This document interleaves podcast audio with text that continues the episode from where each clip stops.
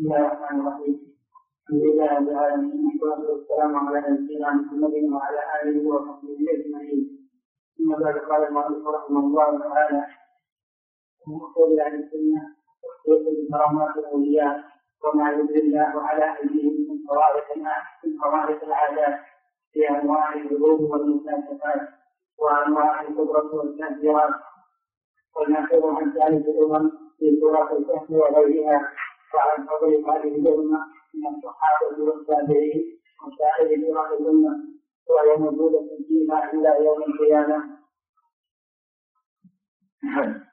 بسم الله الرحمن الرحيم الحمد لله رب العالمين صلى الله وسلم على نبينا محمد قال الشيخ رحمه الله ومن اصول أهل السنة اي من اصول عقيدتهم التي فارقوا فيها أهل الضلال. التصديق بكرامات الأولياء. وما يجري الله على أيديهم من خوارق العادات.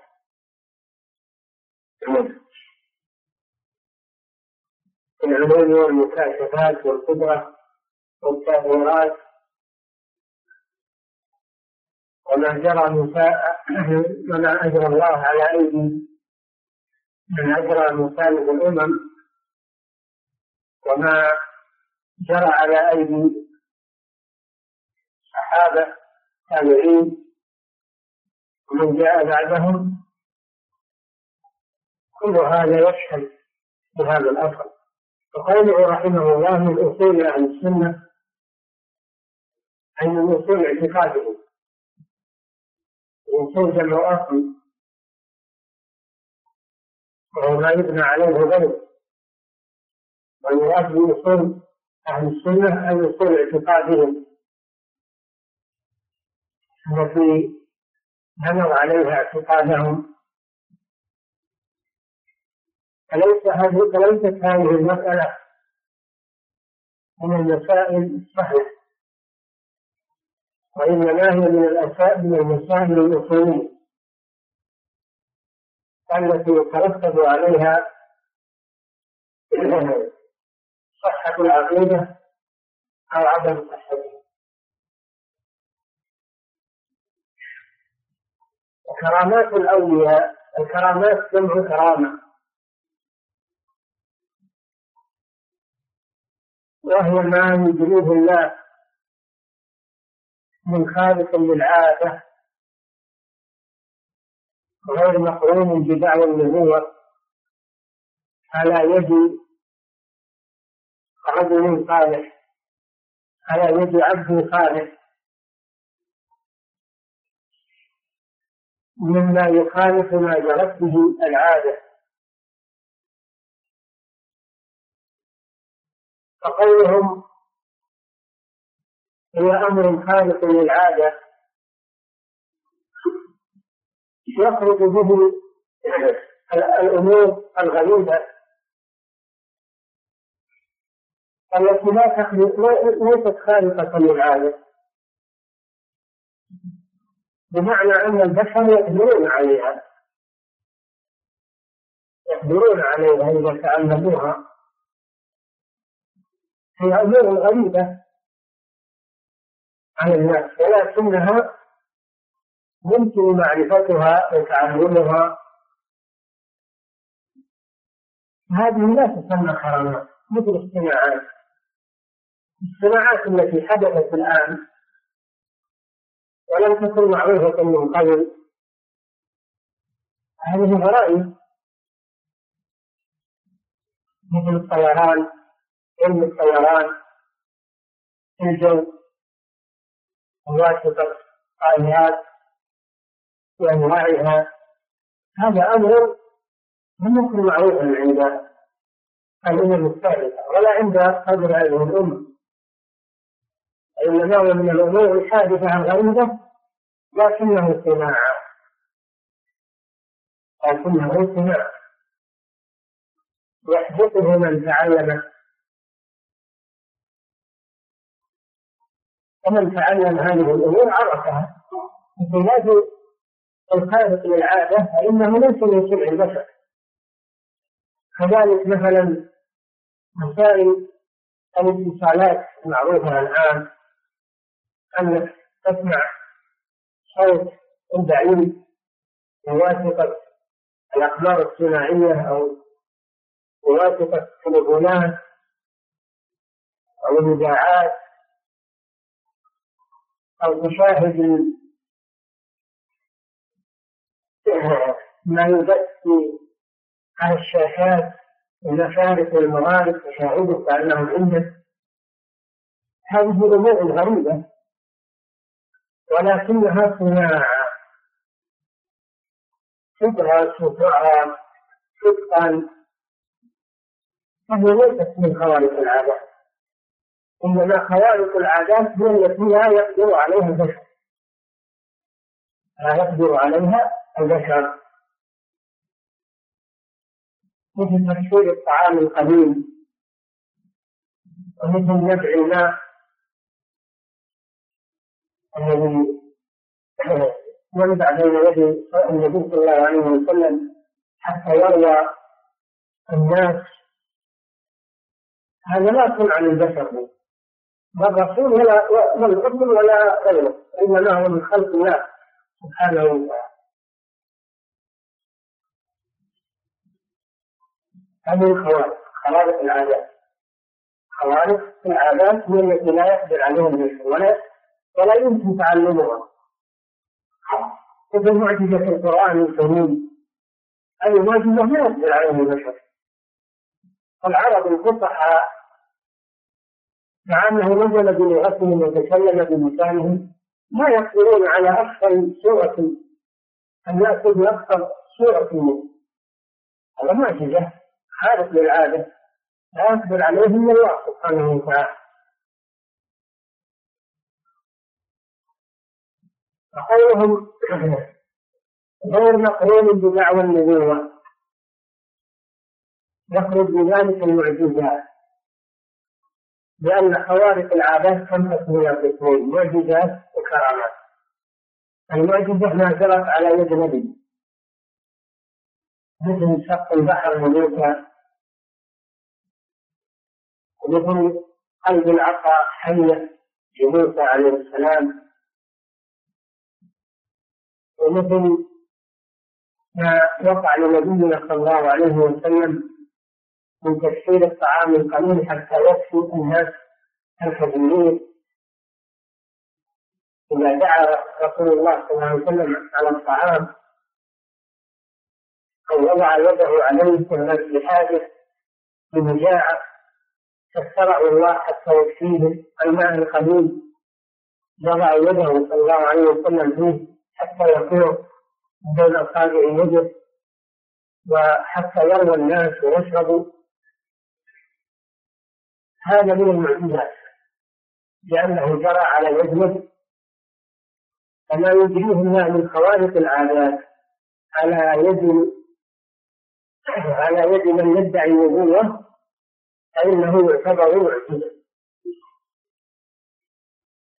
فهذا بتعبير الناس وإلا في الحقيقة أنه آية أن آية. وفي القرآن سماه الله آيات. ولقد آتينا موسى تسع آيات بينات. آيات. تسع آيات بينات. سماه الله آيات. وقالوا لولا أنزل عليه آية من ربه يعني معجزة فيسمى الشرع الآيات.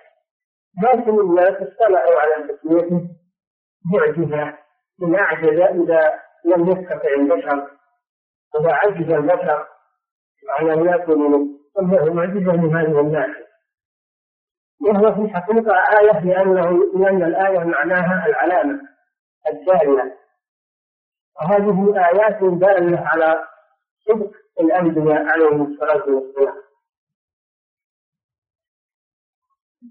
الخارق للعادة إذا جرى على يد نبي فهو معجزة أو آية. وإذا جرى على يد عبد صالح فهو حرام. كما جرى في الأمم السابقة على أيدي الصالحين وكما جرى في هذه الأمة على أيدي الصالحين من خوارق العادات. ومما قصه الله في القرآن عن الأمم السابقة ما ذكره الله من قصة أصحاب الكهف. فتية آمنوا بربهم وخالفوا المشركين وفروا بدينهم من أهل بلدهم وأووا إلى غار يختفون فيه عن قومهم فضرب الله النوم على على على آذانهم فناموا مدة طويلة لا يعلمها إلا الله سبحانه وتعالى لكنها طويلة جدا. ومع هذا لم تتغير أجسامهم ولا شعورهم. ولا احتاجوا إلى طعام ولا إلى شراب مع أنهم ناموا مئات السنين. كما قص الله جل وعلا ذلك عنهم.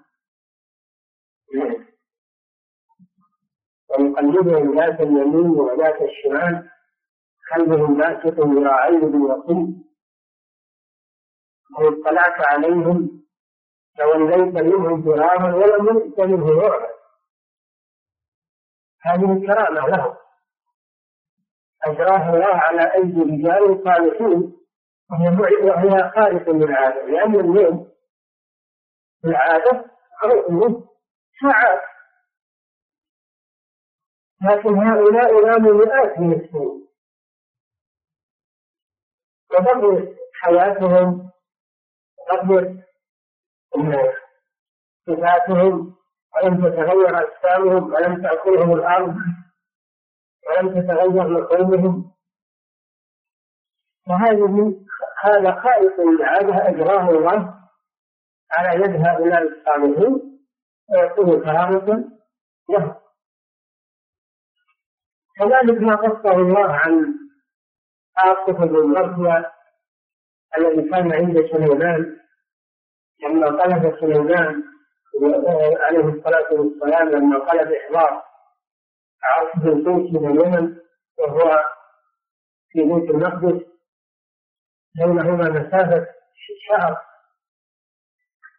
دعا هذا الرجل دعا الله عز وجل فجاء العرش عرش بلقيس بسرعة هائلة وصار بين يدي سليمان عليه السلام. قال الذي عنده علم من الكتاب أن آتيك به قبل أن يرتد إليك طرفك. فلما رآه مستقرا عنده رآه سليمان عليه السلام قال هذا من فضل ربي. في لحظة واحدة جاء هذا العرش كما قال الله ولها عرش عظيم. جاء مسافة شهر في لحظة وصار بين يدي نبي الله سليمان عليه السلام. بواسطة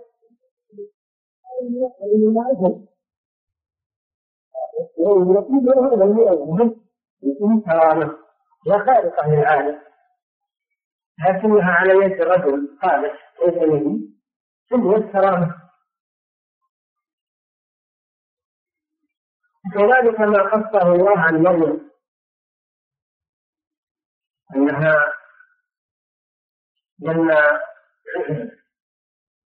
انعزلت العبادة في مكان خاص نزلت عن الناس واتخذت من دونهم حجابا وتعبد الوجود وصلى المحراب يعني محل العبادة. وكان زكريا عليه السلام لأنه كافلها زكريا كافلها بعد أبيها لأن أباها مات وهي وهي صغيرة فكفلها زكريا لأن خالتها زوجته فكفلها ولكنها اعتزلت لما بلغت سن النساء اعتزلت وجعلت حجاب تخلى به العبادة وكان زكريا عليه السلام يدخل عليها ويجد عندها الرزق. وما راحت ولا جاءت ولا دخل عليها أحد ومع هذا يأتيها العز وهي في هذا كلما دخل عليها زكريا المحراب يعني المصلى الذي احتجبت فيه وجد عندها رزقا. قال يا مريم أن لك هذا؟ قالت هو من عند الله. إن الله يرزق من يشاء بغير حساب. وقال إنه يأتيها فاكهة في الشتاء في الصيف. وتأتيها فاكهة في الصيف في الشتاء. وهي لم تخرج ولم يأتها أحد وإنما يأتي من عند الله سبحانه وتعالى. هذه كرامة لأن مريم رضي الله عنها ليست نبية وإنما هي امرأة صائمة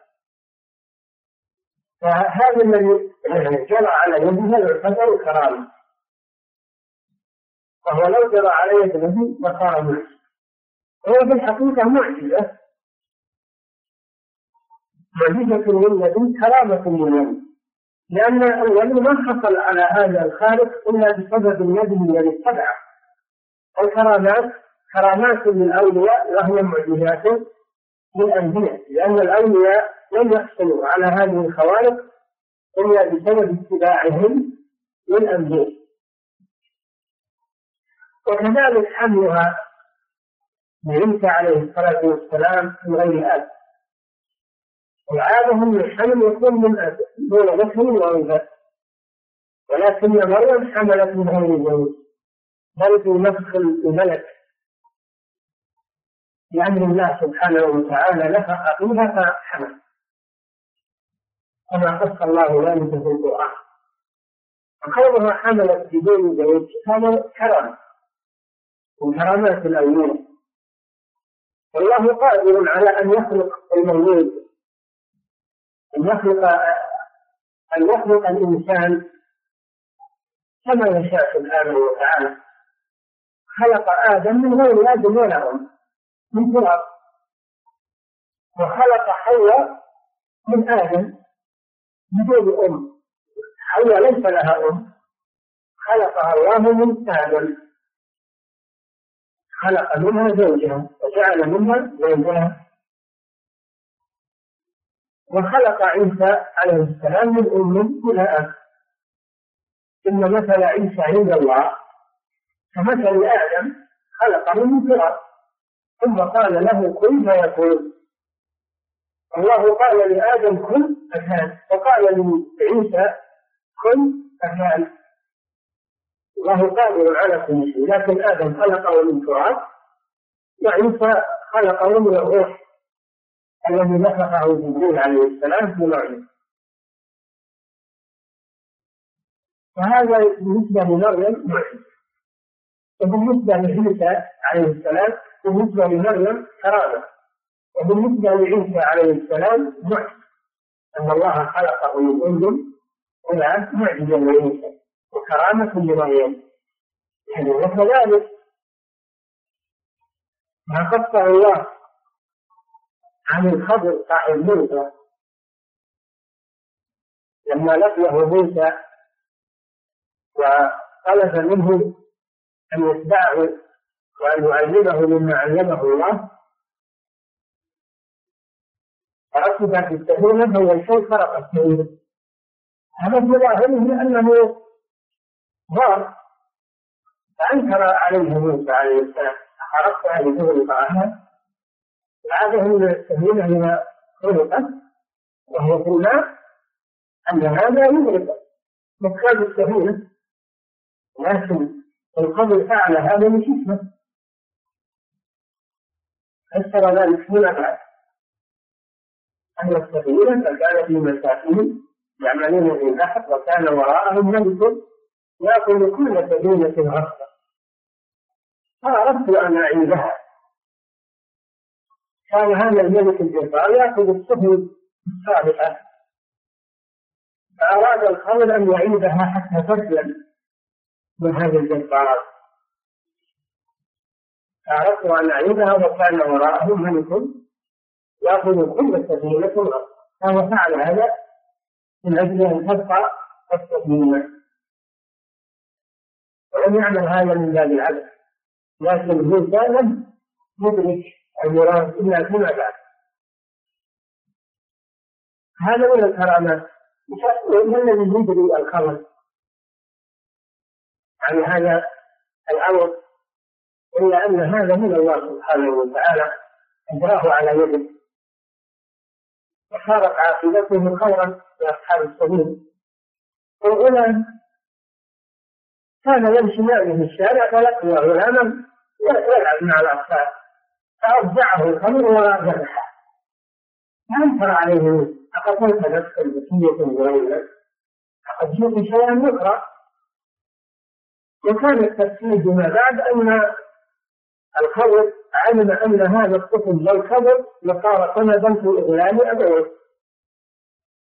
لو كبر وعاش لكان سندا في إغلال أبويه فقتله من أجل المصلحة مصلحة أبويه. وأما الغلام فكان أبواه مؤمنين فخشينا أن يرهقهما إغلالا وكفرا. فهو قتله من أجل مصلحة أبويه. ما الذي أطلع الخبر على على العاقلة وعلى المستقبل؟ انفراده من كرامات الأولياء وكذلك لما جاءوا إلى أهل القرية واستضافوهم فأبوا أن يضيفوهما بينما أن يمشون إلى بجدار جدار يريد أن ينقض ماء يسقطهم فالخلق أقام هذا الجدار وأصلحه فتعجب موسى عليه السلام. قبيلا أن تصلح الدار لو شئت لاتخذت عليه أجرا فكانت النتيجة هو التفسير بهذا الحدث. ما ذكره الله. وأما الجدار فكان لغلامين يتيمين في المدينة. وكان تحته كنز لهما وكان أبوهما صالح فأراد ربك أن يبلغ أشدهما ويستخرج كنزهما. فلو سقط هذا الجدار لتبين الكنز وأخذه الناس. فتضرر هؤلاء الأيتام فالخبر عن هذا من باب الإحسان إلى اليتيمين والسبب في هذا الصلاح الأب كان أبوهما صالح. الله حفظ ولديه وحفظ مالهما بسبب صلاح الوالد ما الذي أطلع الخبر على هذا؟ هو الله سبحانه وتعالى. وهذه كرامة لأن الخبر على الصحيح ليس نبيا إنما هو عبد صالح. كما قال الله تعالى. عبد عبادنا.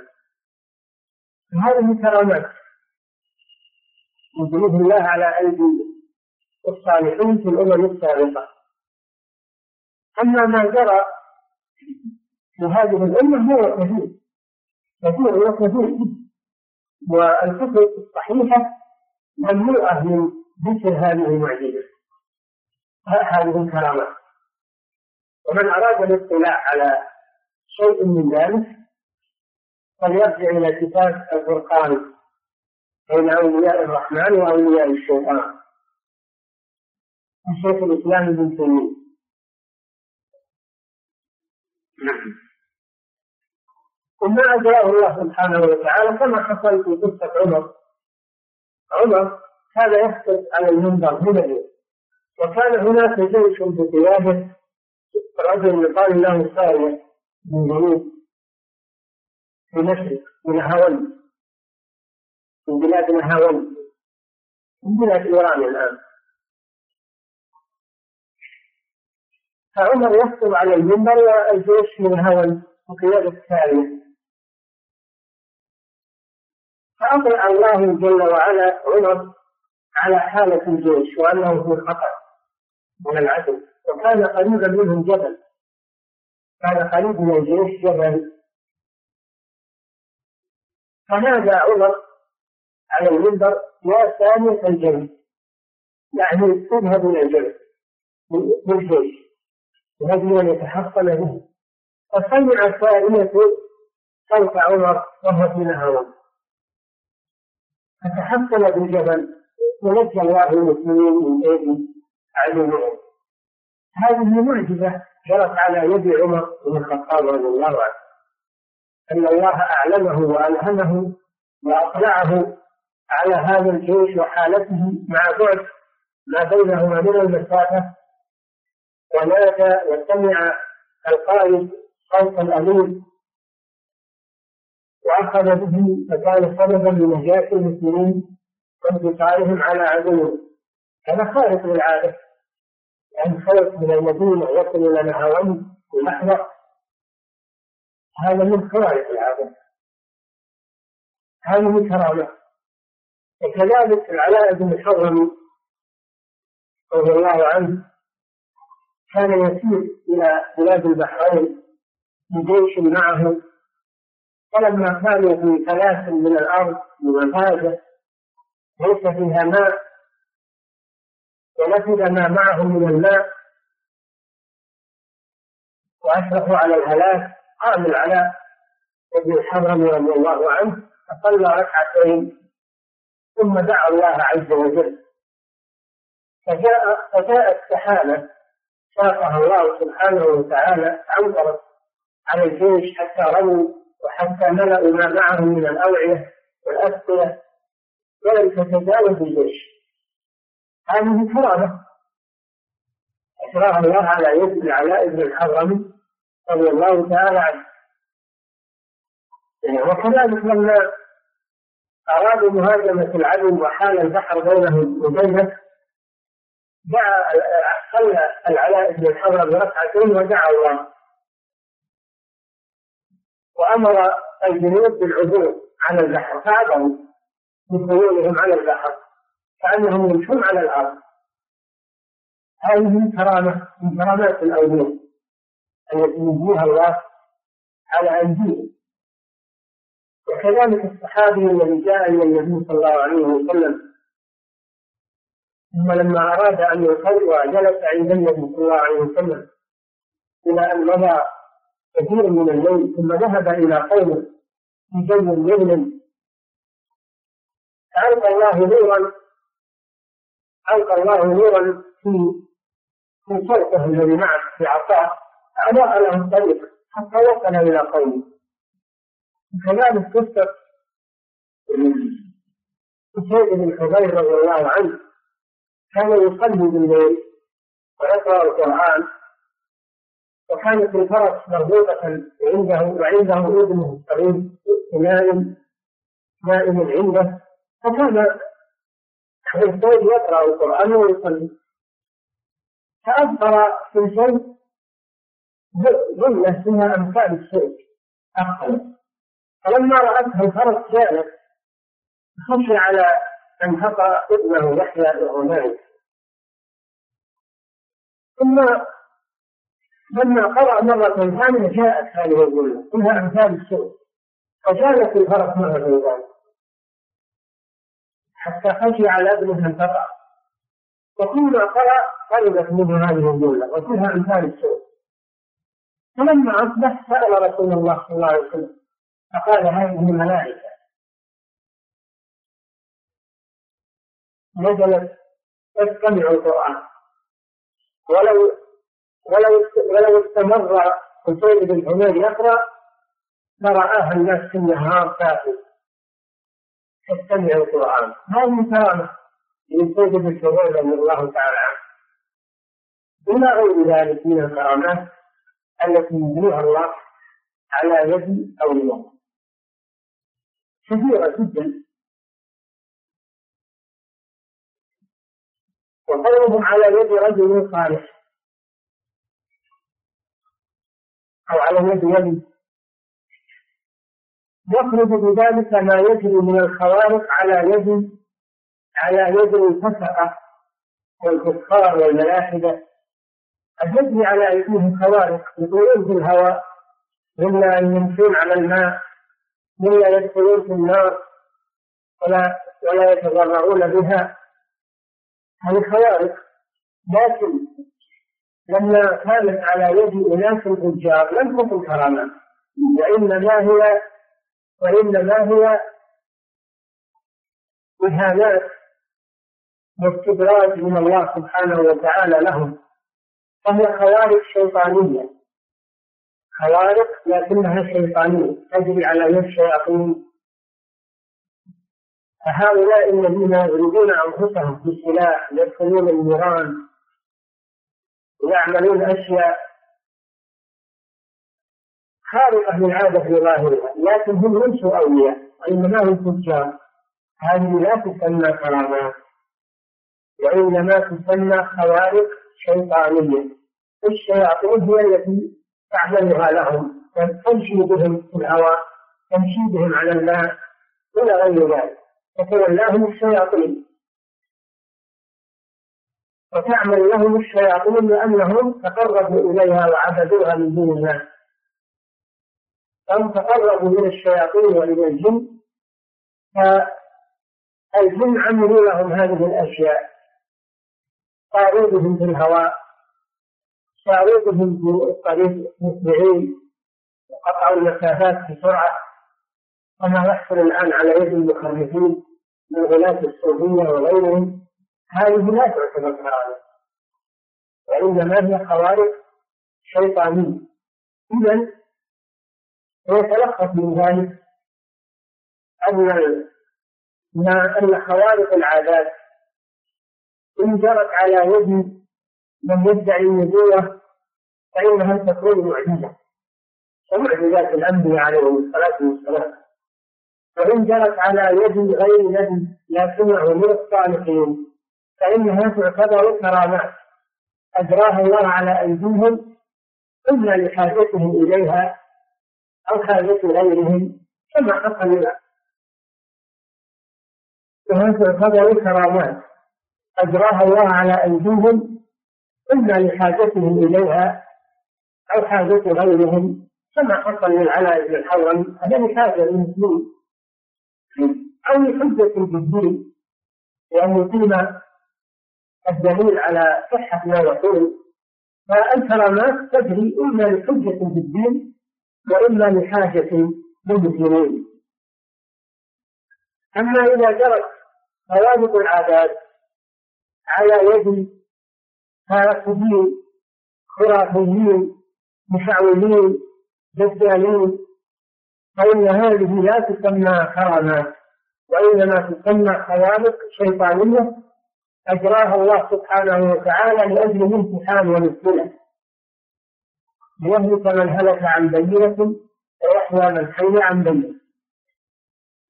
ثم أيضا لا كل الأولياء تحصل لهم كرامات فليس من لازم الولاية حصول الكرامة فهناك أولياء صالحون لم يحصل على أيديهم كرامات هذا لا يدل على نقصهم أو نقص صلاحهم. فحصول الكرامة للولي ليس من الأمور اللازمة. التجري قد لا تجري وهي لا تجري إلا لحكمة من الله سبحانه وتعالى وهو أعلم حيث يضعها سبحانه وتعالى. ومن لم تجري على يده كرامة وهو عبد صالح فهذا لا يدل على نقص ولا يثق ولا يدل على نقص إيمانه. كما أنه ليس كل الخوارق كما عرفتم كل الخوارق تكون كرامات الفارق هو النظر في حال من جرت على يديه وإن جرت هذه الخوارق على يد رجل صالح فهي كرامة. ولا تزيده إلا إيمانا وتقوى من الله سبحانه وتعالى. تكون عونا له على الطاعة ولا يتسر بها. ما وقد لا يعلم بها. وإذا علم بها فلا يغتر بها. ولا تزيده إلا تواضعا وطاعة لله سبحانه وتعالى. أما إذا جرت على يد كافر أو مشرك أو فاجر فإنها تكون خوارق شيطانية. يجريها الله سبحانه وتعالى قضاء وقدرا للابتلاء والامتحان والاستدراج ومن ذلك ما يجري على أيدي الخرافيين من خوارق العادات. لأن الذي يجري على يد الخرافيين الآن على قسمين إما أن يكون من باب الشعوذة والتسجيل والسحر التخييري الذي لا حقيقة له. نوع من القدرة على الأعين. فهذا لا يعتبر خارق للعادة وإنما هو شيء شعوذة وكذب وتسجيل يخيل إلى الناس أنه يدخل النار وهو ليس كذلك لم يختلف. يخيل للناس أنه أنه تمر عليه السيارة ولا تضر. مثل ما يعمل الآن المشعوذون يسمون انفسهم البهلوانيون. هذا تسجيل غير صحيح ولا حقيقي وإنما هو من باب السحر التخييلي والقدرة التي يقمرون بها على الناس. يظهر للناس انه يجرح السيارة بشعره؟ كذب يرى الناس جرى بالامراض كيف يجرى بشعره لكن يخيل للناس هذا الشيء. يعمل أعمال تظهر للناس انه حقيقة وانه حقيقة. ليست صحيحة. يضرب بالمسامير يضع عليه الصخر الكبار. يضرب بكذا ولو تضرب هذا كذب. هذا عامل فيه تسكين ويرمي الناس ما هو خلاف الحقيقة وما ذهبت إذا ضاعت هذه القدرة وضاع هذا التكميل عادت الأمور كما كان يضع هذا السفن على حشرات كأنها أغنام كأنها غنم. يضع هذه القمرة على ورق من تصبح كأنها أوراق نقدية كأنها فئة خمسمائة أو فئة مئة أو خمسين أو عشرة أو ريال كلمة إذا راحت القدرة عن الأعين عادت ورد اثنين كما حصل لكثير من المحتالين والدجالين هذا من باب الكذب ولهذا شيخ الإسلام بن تيمية رحمه الله لما ناظر البطائحية وهم الطائفة التي يقال لها الرفاعية من غلاة الصوفية لما ناظرهم أمام الناس قالوا له متحدين لشيخ الإسلام نحن ندخل وإياك النار أمام الناس. قال نعم ما يخالف أدخل وإياكم في النار ولكن بشرط أننا نغسل أرجلنا بالمنظمات وندخل ما يخالف فأبوا لأنهم كانوا يدهنون أنفسهم بطلى منع حرارة النار. يدهنون أنفسهم بطلى معروف أو دهن معروف يمنع حرارة النار بفتحة ثم يمرون مع النار ولا تضرهم بسبب هذا الدهان أو هذا فتحداهم الشيخ رحمه الله وقال ما يفعل أدخل معكم النار لكن بشرط أننا نغسل أرجلنا وأجسامنا وننظفها من هذا الدهان الذي طلعوه فلما قال لهم ذلك أعجزهم وأفحمهم وأبوا أنهم يعرفون أنهم لو تركوا هذا الدهان ما استطاعوا دخول النار. فدل على أنهم يستعملون من التسجيلات. هذا قسم. القسم الثاني قد يكون صحيح من خوارق العادات. في الهواء أو المشي على الماء هذا ليس من باب التسجيل خارج العادة لكن ليسوا هم الذين قاموا به وإنما الذي قامت به الشياطين. والشياطين تحملهم تدرسهم تمشيهم على الماء. لماذا؟ لأنهم عبدوها. وأشركوا مع الله عز وجل وقربوا إليها فخدمتهم. خدمتهم بما يريدون. فهذه خوارق شيطانية ليست خوارق إنسانية أبدا. وهي ليست من عملهم وإنما هي من عمل الشياطين والجن لأن الجن تقدر على أشياء لا يقدر عليها الإنس. فإذا تقرب الإنس إلى الجن بما يحبون خدموه كما قال سبحانه وتعالى ويوم نحشرهم جميعا يا معشر الجن قد استكثرتم من الإنس. وقال أولياء من الإنس؟ ربنا استمتع بعضنا ببعض وبلغنا أجلنا الذي أجلت لنا. استمتع بعضنا ببعض.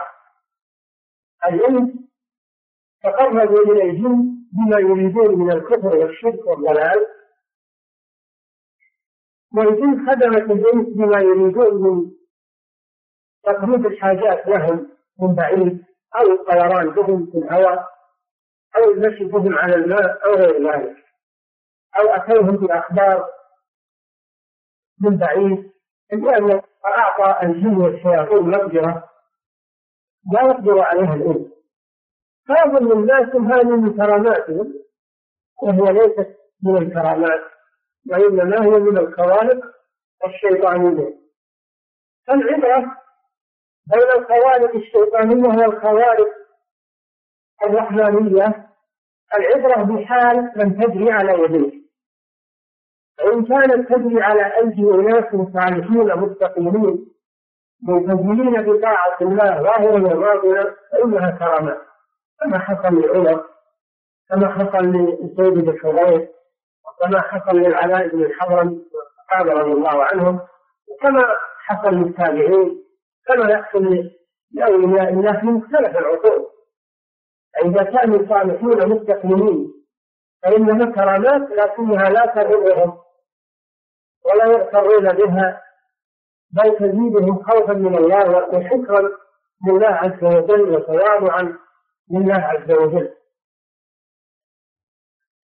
أما إذا كان الذي جرت على يده رجل فاجر أو كافر أو ساحر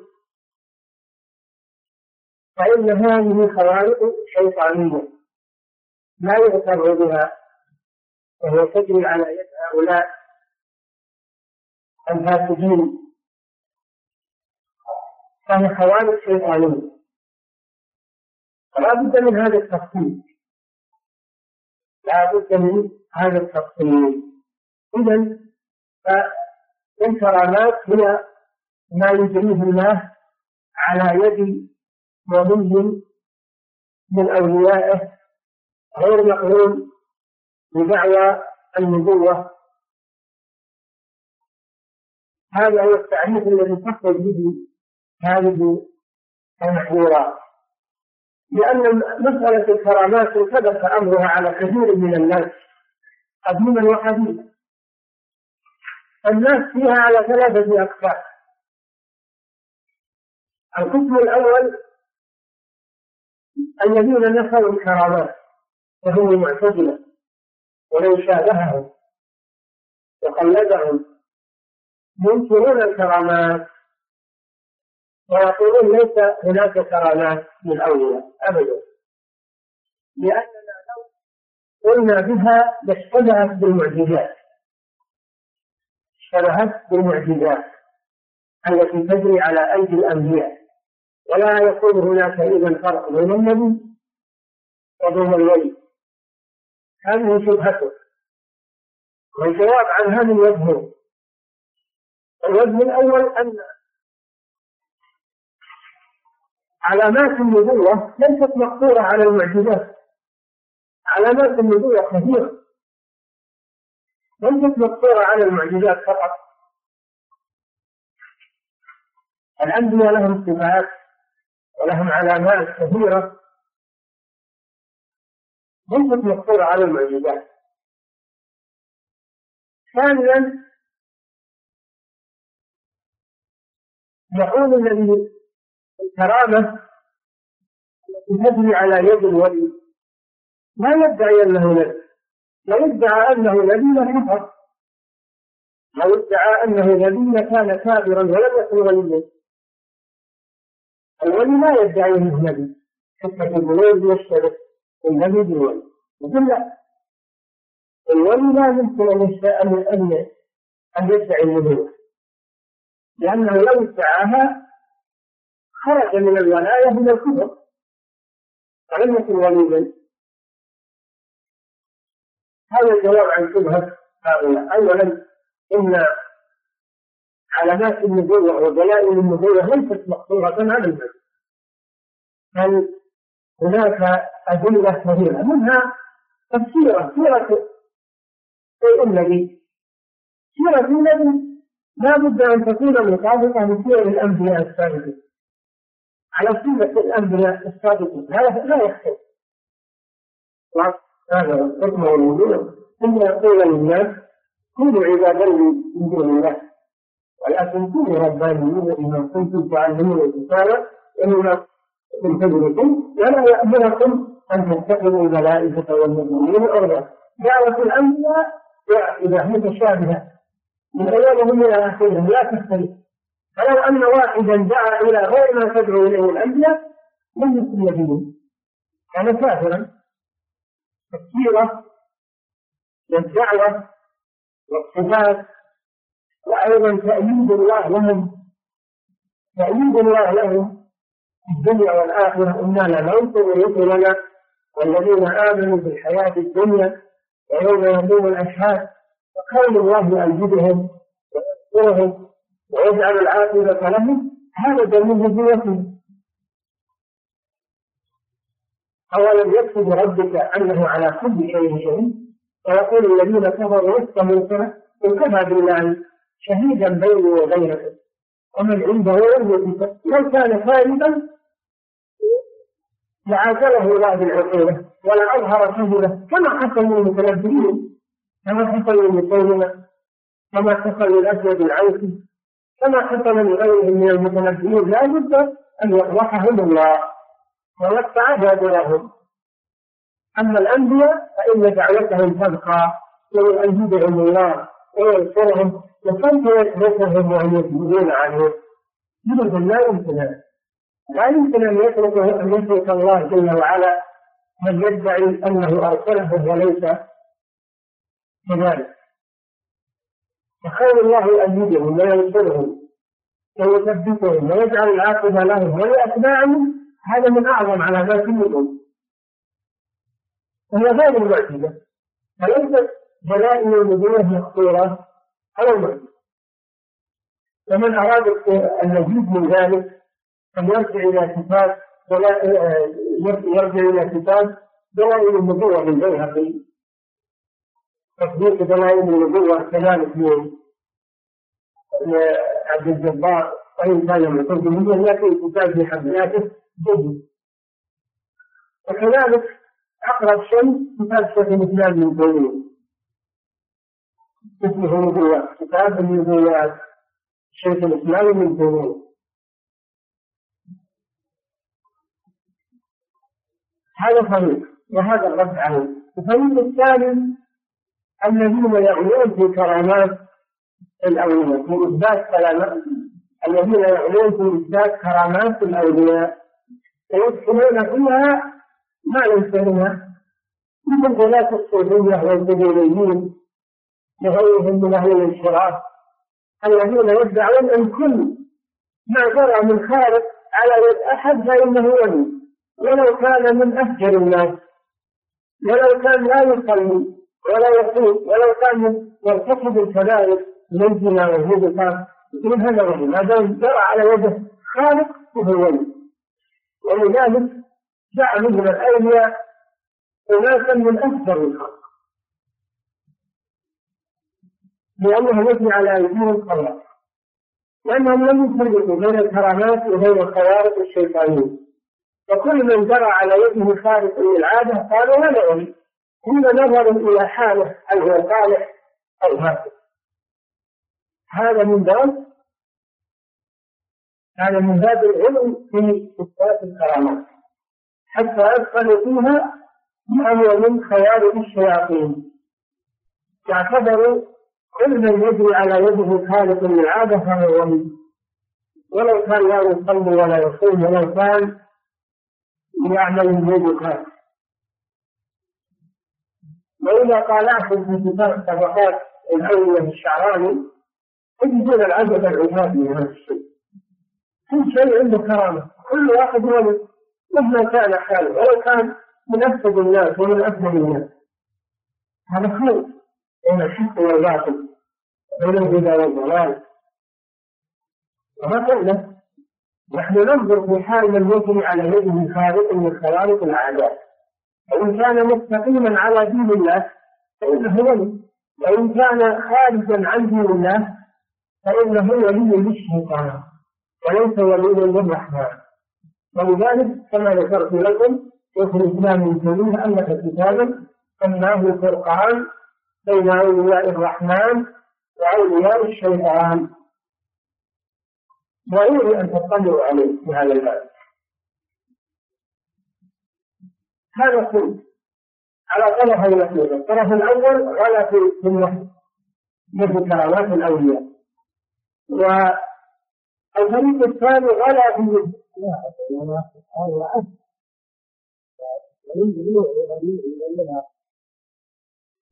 في الناس والعياذ يسكرون ويموتون ويموتون ولا يصلون ولا يحجون ولا يعملون أي عمل. إنما يأتون الناس بهذه الخوارق ويقولون هؤلاء الاولياء ويعبدونهم من دون الله. أيضا يعبدونهم من دون الله. الدفاع الجعبة الآن والفضل الجعبة الآن. ولم يذكر عنه من الكتب ابن عربي جعبة وهو من أكثر الخلق. القائم بوحدة الوجود. إلى غير ذلك هذا من الخلق بين الحق والباطل ومن النفس بين أولياء الرحمن وأولياء الشيطان. السبب أنه جرى على يد الخارق عادة هذا ما يكفي هذا ينظر في حاله وصورته ومجراه. فيفرق بين أولياء الرحمن وأولياء الشيطان. الصنف الثالث وهم أهل السنة والجماعة توسطوا توسطوا في هذا الأمر فلم يمكن كرامات كما نقاها المعتزلة. لأنها دل عليه الكتاب والسنة والواقع لكنهم لم يغنوا في إثباتها لكل أحد كما فعل المخرجون. وإنما يثبتونها لأولياء الله المتقين. من هم الأولياء؟ الأولياء بينه الله في آية الكتاب ألا إن أولياء الله لا خوف عليهم ولا هم يحزنون. من هم؟ بينهم في قوله الذين آمنوا وكانوا يتقون. هؤلاء هم أولياء الله الذين آمنوا وكانوا يتقون. هؤلاء هم أولياء الله أما الكفرة وأما الفجرة هؤلاء ليسوا من أولياء الله لأنهم غير متقين غير متقين ولا مؤمنين فكيف يخلط بين هذا وهذا ويلبس هذا هذا؟ أهل السنة والجماعة توسطوا فلم ينفوا الكرامات كما نفاها المعتزلة ولم يغلوا في إثباتها لكل أحد كما غلا في ذلك المخرجون والدجالون وإنما فرقوا بين الكرامات وبين خوارج الشيطان. وبين أولياء الرحمن وأولياء الشيطان. فهذه مسألة مهمة جدا. انفلت فيها الحق بالباطل خصوصا في هذا الزمان الذي كفر فيه أهل التقليد وأهل البدع وأهل الضلالات. واعلم شبهة العلم في هذه الشبهة شبهة الكرامات هؤلاء جرى عليهم الكرامات هم أولياء وإذا كانوا أولياء فإنهم يقربون إلى الله سبحانه وتعالى ويشفعون عند الله. سبحانه حتى ولو ثبت انه أولياء فإنهم لا ليس لهم حق بالعبادة ليس لهم حق بالعبادة العبادة لله سبحانه وتعالى. نحن ما نعتقد فيه الربوبية والألوهية وأنهم ينفعون أو يضرون من دون الله عز وجل. وإنما نحب أولياء الله ونقتدي بهم لكن لا نغلو فيهم ولا نعتقد أنهم ينفعون أو يضرون كما يظنه القبوريون الذين يتعلقون على الأموات بحجة أنهم ينفعون أو يضرون هذا هو حاصل البحث في هذه المسألة العظيمة.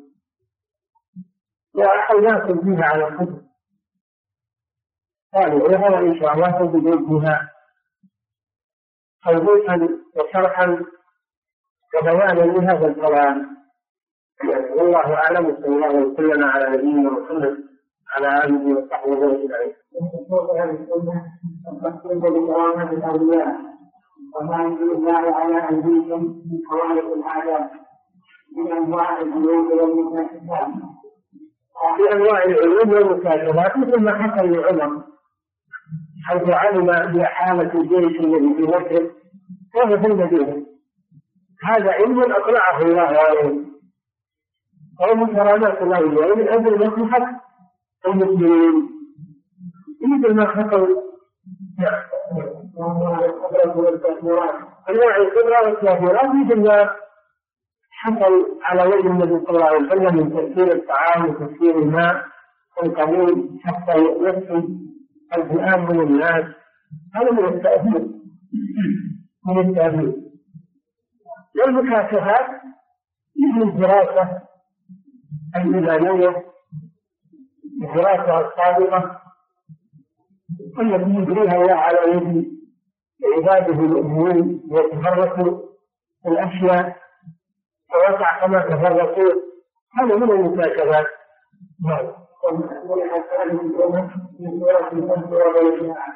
في سورة الكهف كما عرفتم من قصة أصحاب الكهف ومن قصة الحدث مع موسى في مسائل الصلاة اللي هي حرق السفينة وقتل الغلام وإقامة الجدار مثل ما ذكر الله عن أصحاب الكهف الفتية الذين آمنوا بربهم وخالفوا أهل بلدهم خالقوا المشركين وخرجوا بدينهم وآووا إلى الغار فأنامهم الله عز وجل سنين عدد ضربنا على آذانهم في الكهف سنين عدد. لا يعلمها إلا الله سبحانه وتعالى. الله أعلم بما يبدون له في السماوات والأرض وأما قوله تعالى ولبثوا في كهف ثلاثمائة ثلاثمائة سنين وزاد تسعة فهذا اختلف المفسرون هل هو الذي لبثوا وأن الله ذكره وبين أو أن هذا من مقالاتهم هم قالوا هل يدل اختلفوا. حديث يوم أو بعض يوم ثلاثمائة وتسع سنين أحد يقول ربكم أعلم بما لبثتم. فوض الأمر إلى الله سبحانه وتعالى. الحاصل أن هذا من كرامات الأولياء هذا الليل الطويل مع حب أجسامهم وأرواحهم وبقائهم بدون تعاون ولا شراب مئات السنين هذا من كرامات الأولياء نعم وعلى قدر هذه الأمة من الصحابة والتابعين قدر هذه الأمة كما جرى من العناية وكما جرى من الزيد بن والعلاء بن الحيواني وغير ذلك. الصحابة والتابعين وقائل فرق الأمة وموجودة فيها إلى يوم القيامة. كرامات مستمرة ما دام يوجد أولياء لله عز وجل فإن الله يطلع على أيدي من شاء منهم. شيئا من الكرامات أن تكون الساعة ليس معنى أنه انتهت وانطلق مع الأولين بل تستمر مع أولياء الله إذا شاء الله سبحانه وتعالى لحكمة ونصلحة في العباد يجيب على أيدي الأولياء. من أعظم الكرامات لأولياء؟ الله يذكرون الآن من مؤلفات العلماء المؤلفات الرحمة الكبيرة التي نفع الله تعالى بها هذه كرامات الأولياء. لأن الأولى أن الله أجرى على أيديهم هذه القدرة وهذه الإمكانية ما استطاعوا أن يؤلفوا هذه المؤلفات الرحمة منها ما يبلغ عشرات المجلدات في وقت ليس فيه الإمكانيات لا مقابل ولا حتى الحبر ولا الأقلام كان ميسرة ولا حتى الليل اللي هم يحكمون عليه الليل يمكن مع هذا استطاعوا أن يوظفوا هذه العلوم الضخمة وهذه المؤلفات الكبيرة. هذا من كرامات الأولياء.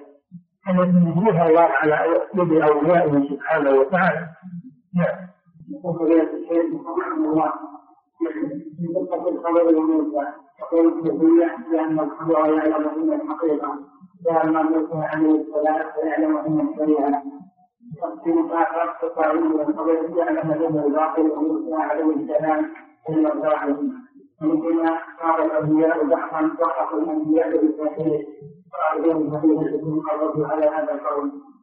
نعم هذا من تغليل أي قريبين يقولون من الولي أفضل من الولي يقولون من الولي أفضل من الولي لأن الخير صار أعلم من موسى وأدرك بأشياء لم يدركها منه حتى قال شاعرهم مقام النبوة يميز الرسول يدين الولي ويلقى الرسول فيدين الولي الذي الرسول دون الولي كما يعتقدون قد الله الأنبياء والرسل هم أفضل الخلق ولا أحد يساويهم أبدا من الخلق. لا في العلم ولا في الدين ولا في العبادة ولا في الجهاد ولا في أي شيء. الأنبياء والرسل لا يصل إلى أحد من الخلق ومن اعتقد أن أن أحدا أفضل من الأنبياء كافر بالله عز وجل.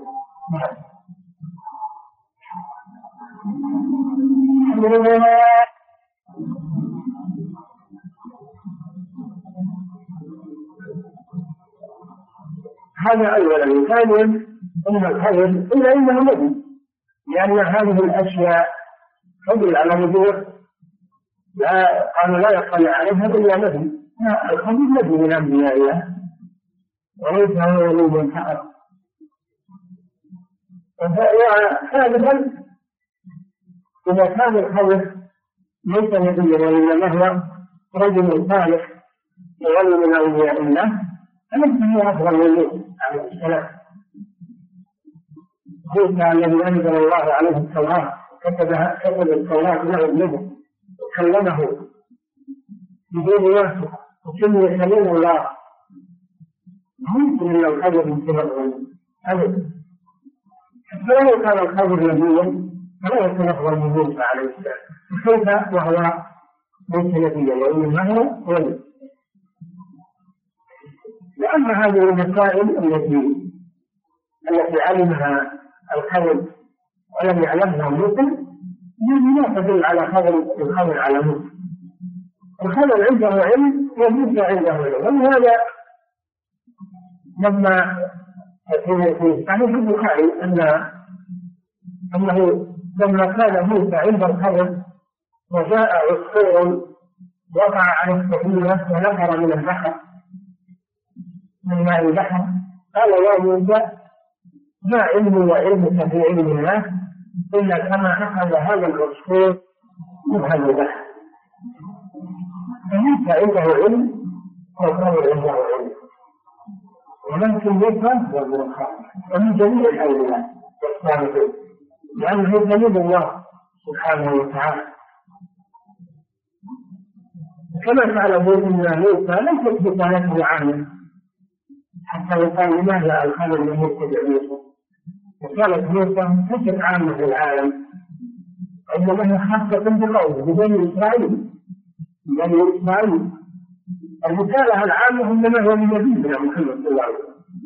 من خصائص نبينا على جميع الأنبياء أن الله أرسله برسالة عامة للجن والإنس. هذه خصائصه صلى الله عليه وسلم.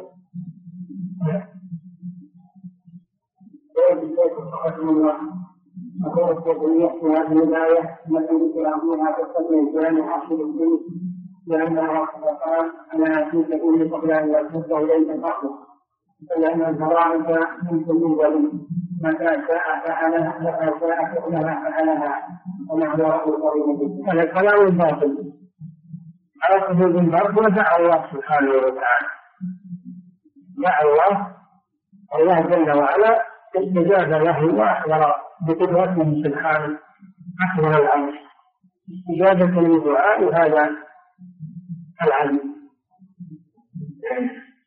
وليس هو باختيار المرء الآخر ولا من ولا من فعله لأن الكرامات كما عرفتم لا عن البشر.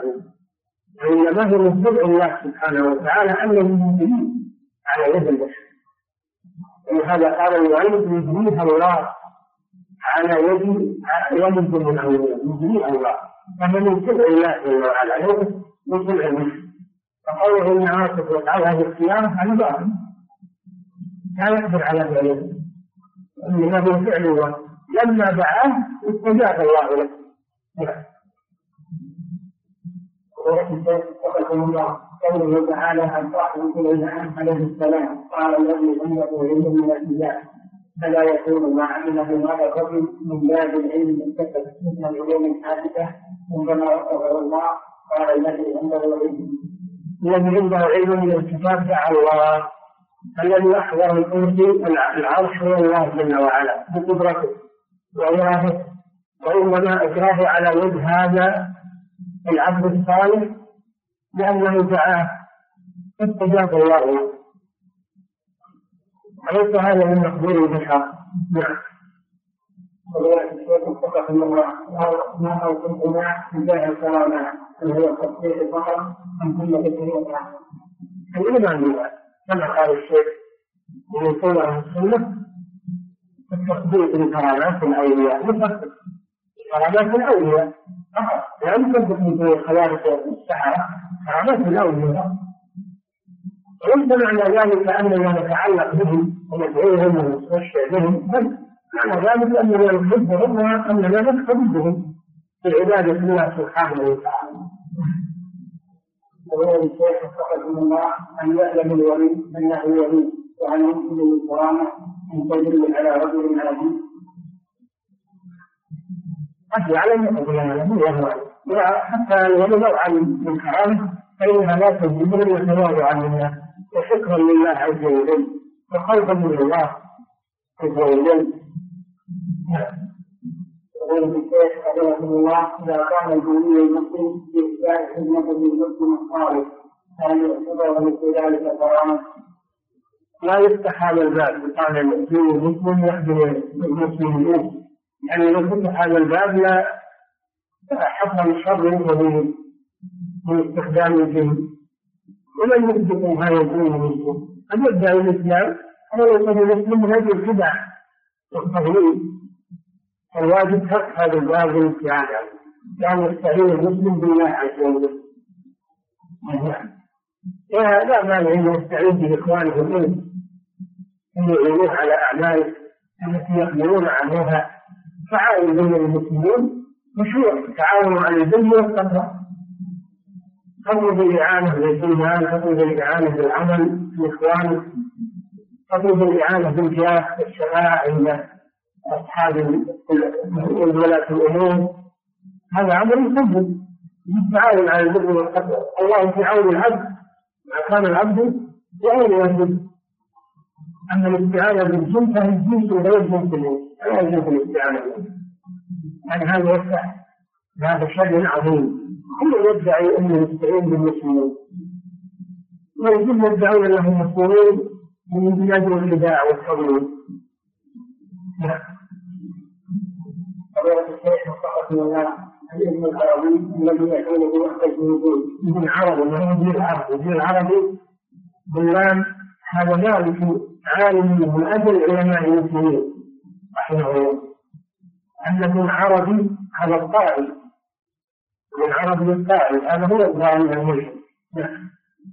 وقال الشيخ وفقكم الله. ذكر فضيلتكم أن أن الجن أن السحرة والمستعوذين يتقربون بالجن فما معنى تقربهم بالجن؟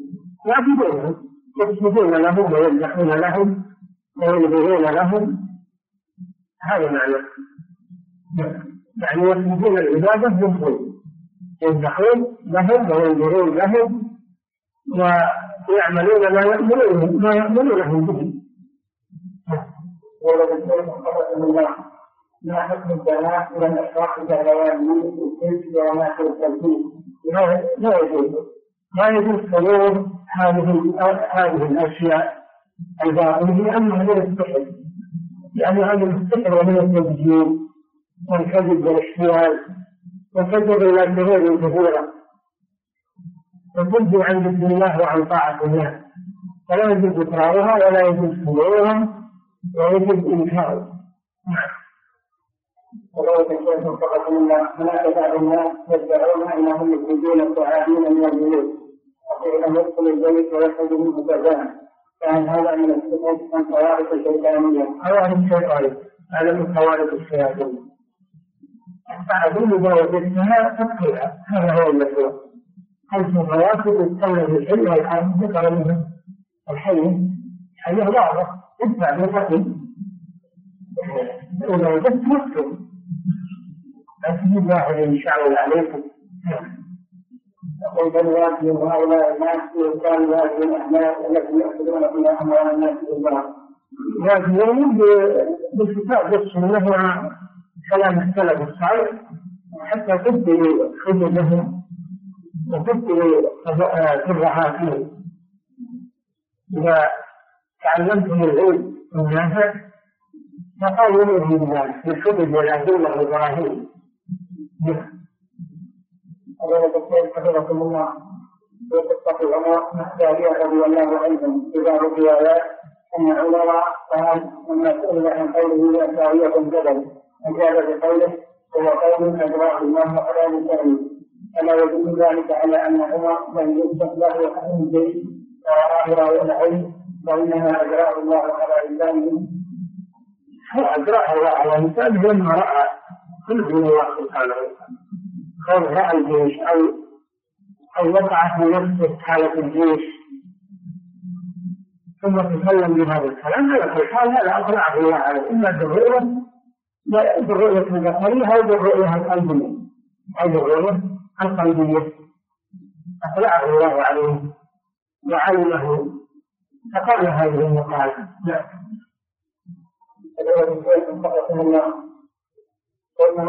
أليس الله جل وعلا أطلع نبيه على بيت المقدس وهو مكة قال ينظر إليه ويصفه. في حاجة على كل شيء؟ هذا من معجزات النبي صلى الله عليه وسلم؟ إذا جرى على يد عمر مسلم فهو من كرامات الأولياء نعم.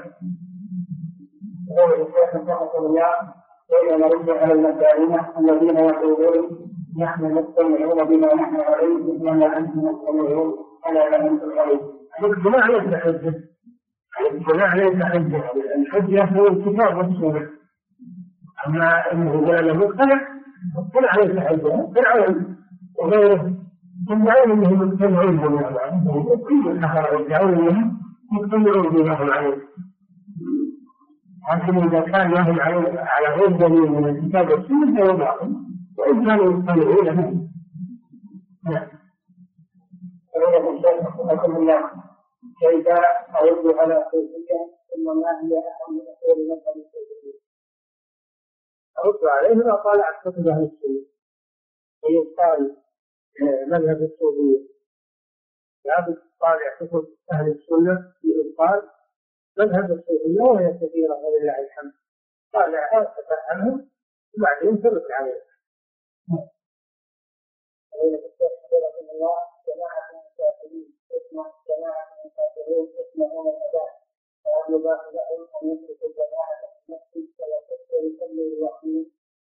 إذا كانوا يسمعون الأذان قريبين من المسجد فإنه يجب عليهم أن يذهبوا إلى المسجد.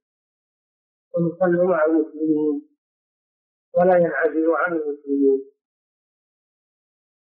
قوله صلى الله عليه وسلم في الرجل الأعمى أتسمع إذا قال نعم؟ قال أجل وفي حديث آخر من سمع النداء فلم يجب فلا صلاة له.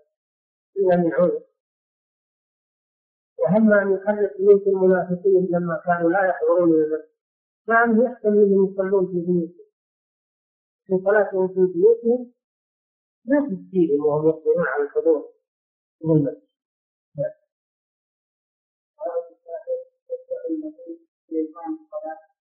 نعم. المسافر إذا صلى خلف من يتم الصلاة فإنه يجب عليه الإسلام.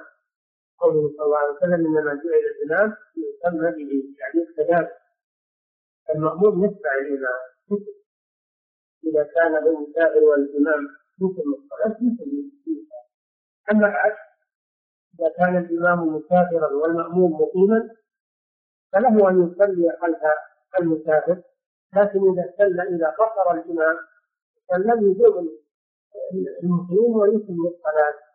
كما قال صلى الله عليه وسلم لأهل مكة يوم الفتح يا أهل مكة إن قوم سهر أتموا يوم نعم. رجل أن بالناس الثالثة يحسبها الرابعة فنفسه المؤمنون فقام إلى الرابعة ثم سجد بالسهو فما حكم صلاة من ابتداء خاطئ ما هو يعذر بالجهل له لو سجدتان فقط. هو زاد عليها جاهلا. صلاته صحيحة أما لو كان متعمدا إن كان داخل الصلاة بطل الصلاة. كان متعمدا